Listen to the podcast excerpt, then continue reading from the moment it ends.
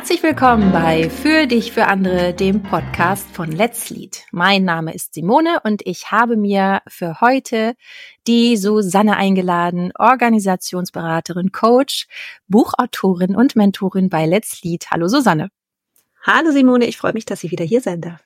Susanne, lass uns heute mal bitte über Gefühle reden. Ich finde, es ist an der Zeit. Über Gefühle reden? Echt jetzt? Oh. In der Arbeitswelt? Ja, lass uns das Business mal kurz an die Seite schieben und mal Tacheles reden. Nein. Also dieser Podcast hat den Untertitel Emotionsregulation. Das ist ein sperriges Wort. Aber ich glaube, das ist ein durchaus relevantes Thema, nicht nur für Führungskräfte, nicht nur im unternehmerischen Alltag. Wie siehst du das? Sehe ich absolut auch so, aber es gibt viele Menschen da draußen, die sagen, Gefühle haben in der Arbeitswelt nichts verloren und auch das heute noch und auch heute 2024 gibt es immer noch Menschen, die sagen, nee, also Gefühle haben in der Arbeitswelt nichts verloren, die bleiben bitte draußen.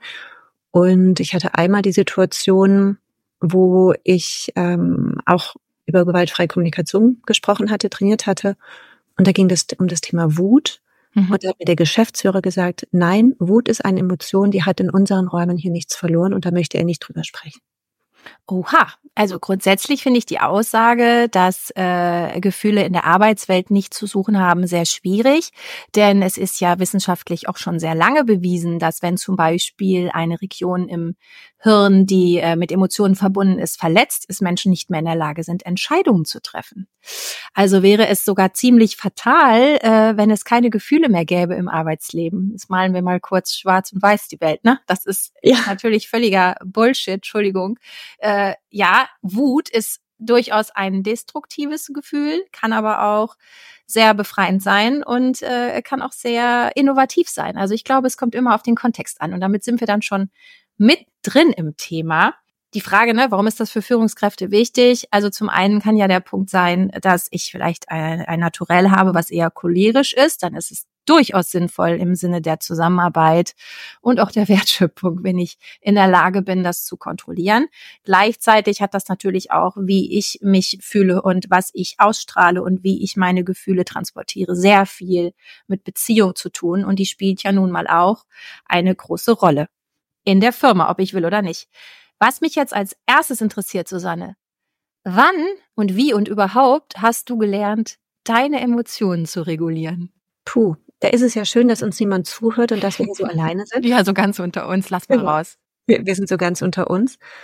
Und es gibt tatsächlich eine Emotion, die hat mich sehr, sehr lange begleitet und das war tatsächlich unglaubliche Wut und die kam manchmal raus und dann aber so vulkanmäßig explodiert, dass ich mich nur noch schlecht bis kaum bis gar nicht beherrschen konnte.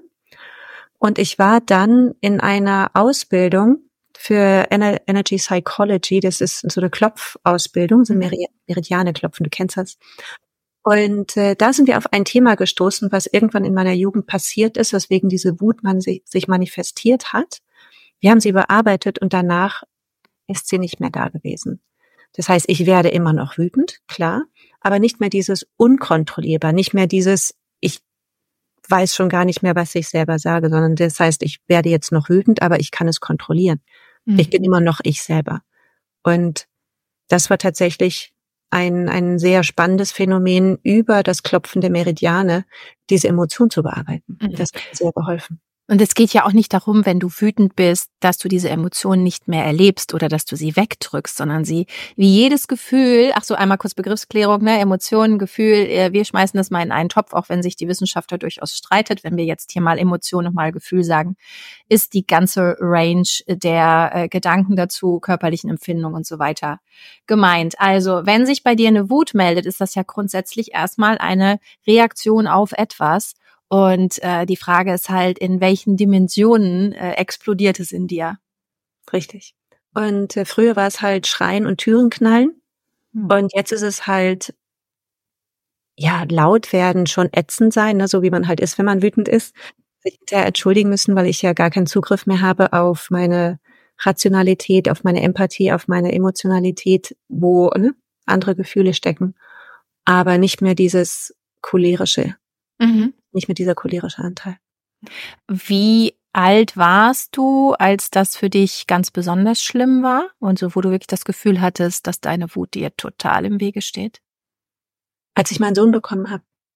Okay. Weil Kinder bringen einen ja auf eine wunderschöne Art und Weise an Grenzen und kennen Triggerpunkte und äh, schaffen es tatsächlich bewusst, unbewusst, ne, lassen wir jetzt mal auch äh, schön stehen, ähm, diese Punkte zu treffen, beziehungsweise ich glaube, dass wir als Eltern an dem Punkt dann oft auch verletzlicher sind oder mhm. unsicherer sind oder nicht wissen, wie wir weiterkommen sollen, ne? wenn man so ein kleines präpubertierendes Ding hat, was äh, wirklich überhaupt nicht machen will, was man selber machen möchte. Und da halt die äh, Rolle der Mutter in Frage gestellt wird und dann greift man halt in eine Kiste der Wut, der Aggression, in der Hoffnung, und jetzt funktioniert es. Und das ist nichts, was ich aus meinem Elternhaus mitgebracht habe, gar nicht, sondern es ist etwas, äh, es gab ein Erlebnis in meiner Jugend, wo sich das manifestiert hat, dass Wut hilfreich ist.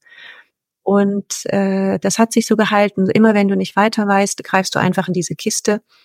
Und ja, und irgendwann durfte ich halt diese Kiste loslassen. Und zugleich ist natürlich dein Kind auch ein wunderbarer Spiegel, also beziehungsweise ihr spiegelt euch ja dann gegenseitig, denn Kinder sind in äh, jungen Jahren ja noch gar nicht gut in der Lage, ihre Emotionen zu regulieren. Ja. Und da ist es ja eigentlich die Aufgabe von uns Erwachsenen, dass wir da ein bisschen klüger sind. Ähm, aber das sind wir eben nicht immer. Und da hängt das, glaube ich, auch wirklich stark davon ab, wie gut wir schon uns selber reflektiert haben und innerlich aufgeräumt haben. Denn ja. es geht ja nicht darum, dass wir das nicht mehr fühlen. Es geht darum, dass wir in der Lage sind, es zu regulieren. Das ist mir für diesen Podcast auch nochmal wichtig, dass ich hier nicht über eine Nulllinie sprechen möchte. Ne, oder ne, dieses Extrembeispiel, was du eingangs hattest in unserer Firma, gibt es, äh, äh, werden Gefühle quasi äh, beim Portier abgegeben am Eingang sondern dass es darum geht, dass wir diese Gefühle, die uns ja so wichtige Botschafter sind, auch in dieser Welt, dass wir uns von denen nicht überwältigen lassen. Also das ist im Privatleben wichtig, aber es ist eben beruflich umso wichtiger, wo ja teilweise ja wirklich Existenzen dann auch dranhängen. Ja. Es geht halt darum, die Gefühle besprechbar zu machen. Und dem Moment, wo sie halt kippen, wo man nicht mehr in der Balance ist, wo sie kippen in etwas, was ich gerade in dem Moment nicht mehr halten kann, nicht mehr kontrollieren kann, dann sind sie auch nicht mehr besprechbar. Und jetzt ist es halt möglich, ne, um bei meinem Beispiel zu bleiben, dass ich sagen kann, so ich bin knallwütend und ich bin richtig wütend und ne, ich werde dann auch laut, aber ich bleibe immer noch kontrolliert. Das heißt, es ist regulierter. Mhm. Und ich kann auch dann schneller wieder ne, über Atmung, über, ne, da sind wir bei, bei Techniken, Regulationstechniken, über die Atmung wieder runterkommen, um ein klares Gespräch zu führen. Was löst meine Wut auf? Woher kommt aus? Woher kommt das? Was brauche ich hier? Was wünsche ich mir? Und das ist ja wieder so ein Teil der Regulation, über die wir sprechen. Mhm. An dieser Stelle mag ich auch kurz darauf hinweisen, dass nicht unbedingt die erste Reaktion, das erste Gefühl, was wir empfinden, das ist, was auch in der Tiefe liegt. Man nennt das primäre oder auch sekundäre Emotionen. Ich würde das eher so beschreiben, das ist so das eine ist das Vordergründige, das ist vielleicht in irgendeiner Situation, wo ich bloßgestellt werde von meinem Chef, vor der gesamten Belegschaft, äh, ist Ärger aber die darunter liegende Emotion, die vielleicht viel eher dazu führt, dass ich eben nicht ähm, die Faust in der Tasche balle oder so, sondern stattdessen mich eher beklemmt fühle, feuchte Hände bekomme, Herzklopfen bekomme oder so, die zeigt mir dann, dass dahinter vielleicht eher eine Angst oder auch Schamgefühl legen kann, weil ich halt vielleicht Angst habe, ähm, dass ich aus der Gruppe ausgeschlossen werde oder dass ich gar meinen Job verliere oder so. Das ist ja auch nochmal wichtig, dieses differenzierte Betrachten. Also eigentlich möchte ich darauf hinaus, dass es gut ist, wenn wir unsere Gefühle durchaus mal rationalisieren, auch wenn das vielleicht so widersprüchlich klingt. Rationalisieren im Sinne von betrachten, im Sinne von erkennen. Erkennen im Sinne von, was könnte es denn noch sein? Mhm. Und du hattest gerade so schön gesagt, dass hinter der Wut ja auch was anderes stehen kann und dass uns manchmal nicht die richtigen Begrifflichkeiten zur Verfügung stehen oder wir das selber in uns noch gar nicht so genau angeschaut haben, noch gar nicht so einen Fächer aufgemacht haben, sondern vielleicht nur so vier Quadranten an Gefühlen haben, mir geht's gut, mir geht's nicht gut, ich bin traurig, ich bin wütend. Und stattdessen aber so gibt es einen richtig schön großen Fächer von Gefühlen, von Emotionen, wo man auch ganz andere Wörter dann für finden kann, mhm. viel differenziertere Wörter finden kann. Und darüber dann halt auch nochmal abgrenzen kann, was ist es, was ist es nicht, was könnte es noch sein, ist es das wirklich konkret, ist es vielleicht Nuance von noch was anderem, ne? Ja, ist es das, was mich früher schon immer getriggert ja. hat oder wo ich äh, in Wut geraten bin oder ist es heute tatsächlich anders, damit ich mir selber auch zutraue, dass ich Dinge verändern kann, ähm, regulieren kann und durchaus in der Lage bin, mich im Griff zu halten. Haben Emotionen einen Sinn? Ja. Geschlossene Frage. Einfach. okay, das ist ein Podcast. Hier sind leider keine geschlossenen Antworten erlaubt. Insofern ist ja klar. Warum haben die einen Sinn? Weil sie uns unsere Bedürfnisse spiegeln. Ne? Und da finde ich nochmal ähm, einen kleinen Einblick in die GfK sinnvoll. Magst du kurz mal erklären, warum das so wichtig ist, dass wir uns unserer eigenen Bedürfnisse bewusst sind? Ja, was ich das Spannende finde an der gewaltfreien Kommunikation ist, was mit den Menschen passiert, wenn sie anfangen, die wirklich ernsthaft zu praktizieren. Und ein großer Erkenntnisgewinn ist, dass ne, es gibt vier Schritte in der gewaltfreien Kommunikation. Das erste ist die Beobachtung. Ne, was, was beobachte ich rein faktisch? Was fühle ich? Welches Bedürfnis habe ich? Und was ist die Bitte? Und die meisten Menschen, also die sich noch nicht damit auseinandergesetzt haben, setzen die Beobachtung in Zusammenhang mit dem Gefühl. Das heißt, ich sehe, dass du das tust und das macht mich sauer. Was gleichbedeutend ist mit du machst mich sauer. Mhm. Was gleichbedeutend ist mit einem Vorwurf, was ja nicht mehr gewaltfrei ist. Und stattdessen hinzugucken, da ist ja auch noch ein Bedürfnis, was nicht erfüllt würde. Und Rosenberg, Marshall Rosenberg sagt ja, ähm, jedes Gefühl oder jedes gewaltvolle Gefühl ist ein Zeichen von unerfüllten Bedürfnissen. Und das bedeutet, dass das Gefühl nicht im Zusammenhang ist mit der Situation, sondern im Zusammenhang mit dem Bedürfnis, was gerade nicht erfüllt ist. Und dahin zu gucken und zu sagen, okay, was ist es denn, was ich hier eigentlich brauche? Brauche ich hier Wertschätzung? Brauche ich hier Anerkennung? Brauche ich hier Respekt? Brauche ich hier Liebe? Brauche ich hier Nähe? Brauche ich hier Abstand?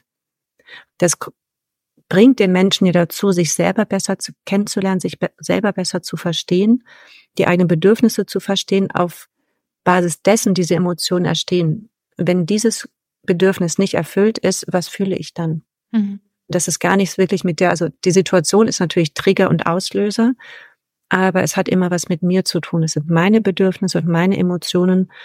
Und dann geht's auch gar nicht so um die Schuldfrage, du bist schuld oder ich bin schuld, sondern das ist halt so. Ne? Wir sind ein, ein Konstrukt aus Verletzungen, wir sind ein Konstrukt aus Werten, wir sind ein Konstrukt aus Erfahrungen.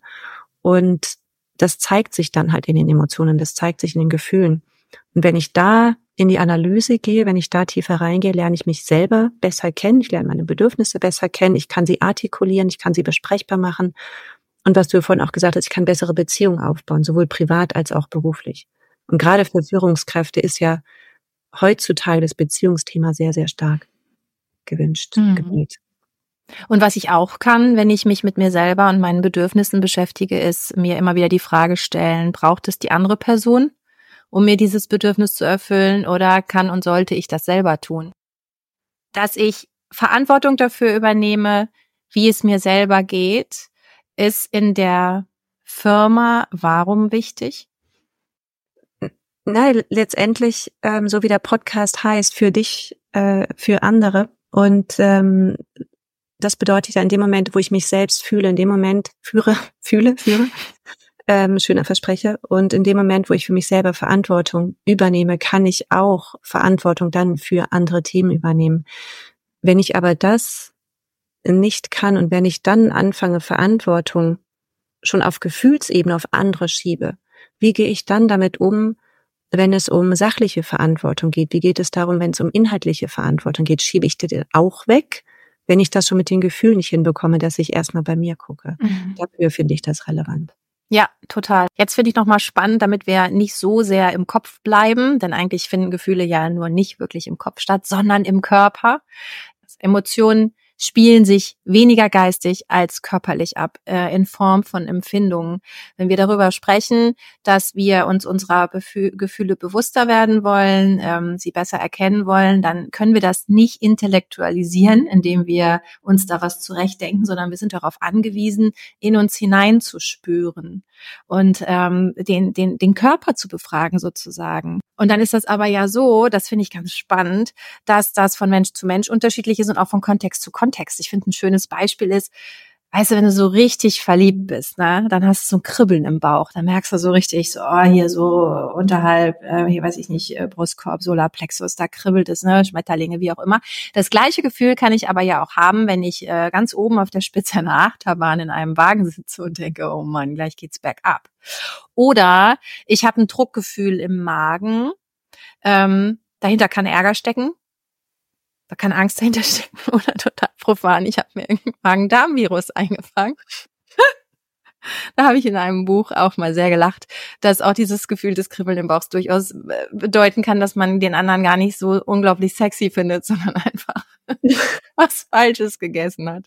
Okay, also das ist so, ja, es ist so wichtig, dass wir diese körperlichen Empfindungen mit einbeziehen und das macht's ja noch krasser, ne? wenn ich an den Satz eingangs zurückdenke, Gefühle haben in unserem Unternehmen nichts verloren, dann denke ich mir, dann müssen die Leute ja nicht nur totale Pokerfaces haben, sondern auch eiskalte Statuen sein. Ja weil unser Körper ja ne, so ein Resonanzorgan ist, so wie du gesagt hast. Wir spüren das ja auch und das setzen wir auch im Coaching ein. Wo spürst du das? Wo empfindest du das? Wie fühlt sich's an, wenn das weg ist? Wie fühlt sich's an, wenn es anders ist? Und ich frage ja auch Menschen gerne, ne, wenn es um Ressourcen geht, welche Ressourcen brauchen sie?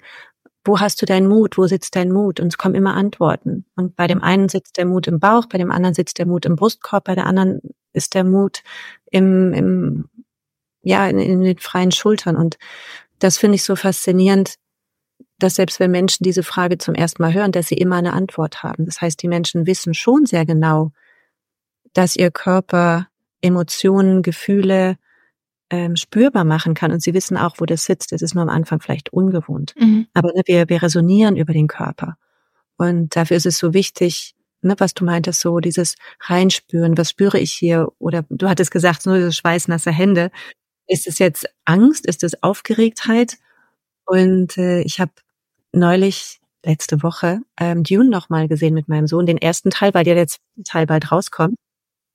Und ähm, wurde der Trailer gezeigt oder nicht nur Trailer, sondern ein bisschen mehr für den zweiten Teil und mein Sohn saß neben mir und der hat mir dann danach die Hände gegeben, der waren schweißnass wirklich schweißnasse Hände gehabt, weil er so positiv aufgeregt war, weil er sich so gefreut hat, weil er so geflasht war. Mhm. Das hat ihm so ganz, ganz körperliche ähm, Dinge hat es ausgelöst. Fand ja, so spannend, dass du das sagst. Ich habe gerade mit unserer zwölfjährigen Tochter Twilight geguckt. Ich weiß nicht, ob du das kennst. Alle da draußen, wenn ihr Kinder, Mädchen in diesem Alter habt, das ist äh, wunderbar, aber es macht, glaube ich, Sinn, dass die Mütter das mit ihren Töchtern gucken.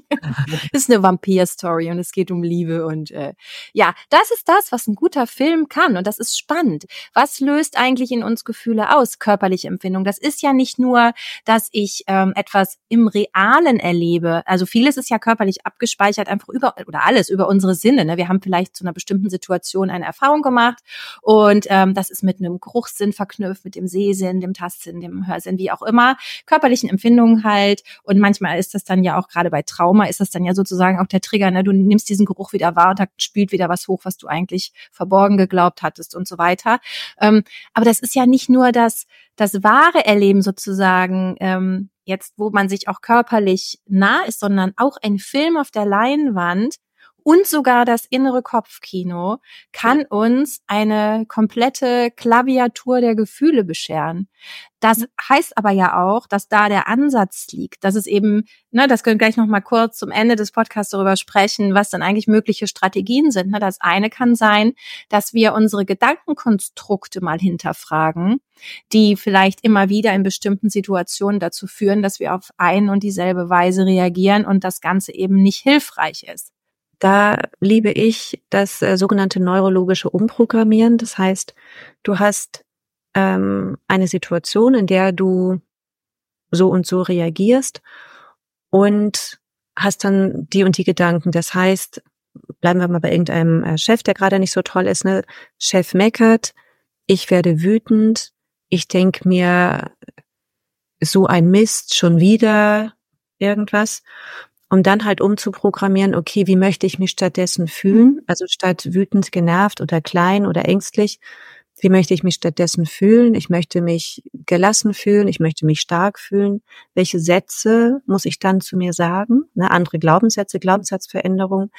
Ne, dann habe ich halt mein anderes Mantra. Ich bin gelassen, ich bin mutig, ich bin ruhig, ich bin cool, ich kann das, um dann anders auf die Situation zu schauen. Das ist diese diese neurologische Umprogrammierung, die ich sehr mag, die ich gerne mit Menschen mache, um mhm. halt neue Verhaltensweisen zu üben, mit denen halt ne, Glaubenssätze, Gedanken, Mantras und Emotionen verbunden sind.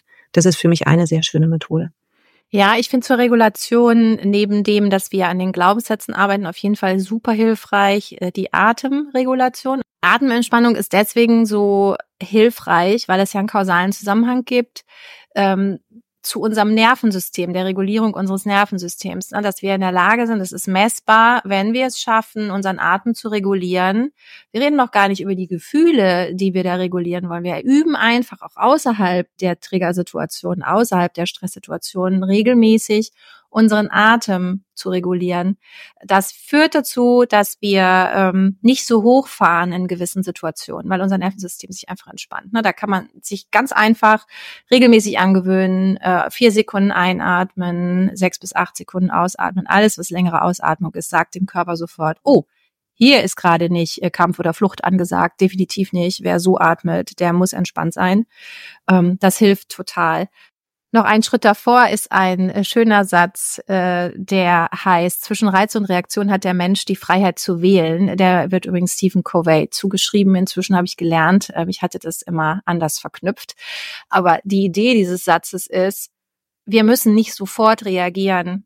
Das setzt aber voraus, dass wir uns grundsätzlich einmal mit unseren Gefühlen beschäftigt haben und bereit sind, uns bewusst auch einzulassen auf Situationen. Also sprich, wenn wir merken, oh, da fährt was hoch, es schaffen, uns darüber tatsächlich bewusst zu werden, kurz innezuhalten. Schon diese eine Sekunde kann dazu beitragen, dass es eben nicht dieser Riesenausbruch wird. Aber das setzt, ja, es stimmt schon. Also wenn man dann sehr großes Problem damit also wirklich großes Problem mit der Gefühlsregulation, dann würde ich auch immer therapeutische Begleitung empfehlen. Das ist eine Form von Verhaltenstherapie kombiniert mit Achtsamkeitstechniken für alle, die ihr da draußen zuhört und merkt, ihr äh, würdet das schon gerne ein bisschen regulieren. Ihr seid, lauft aber nicht Gefahr, dass ihr euch äh, mit euren Verhaltensweisen ständig unglücklich macht.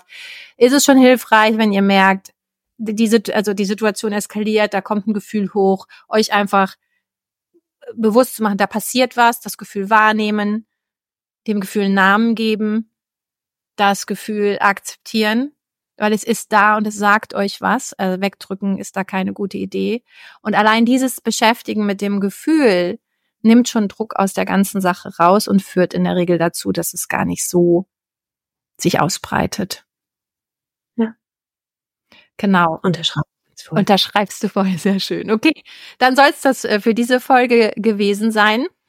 Wir gucken äh, demnächst nochmal auf das Thema ja, Emotionen im Kontext der Luhmannschen Systemtheorie.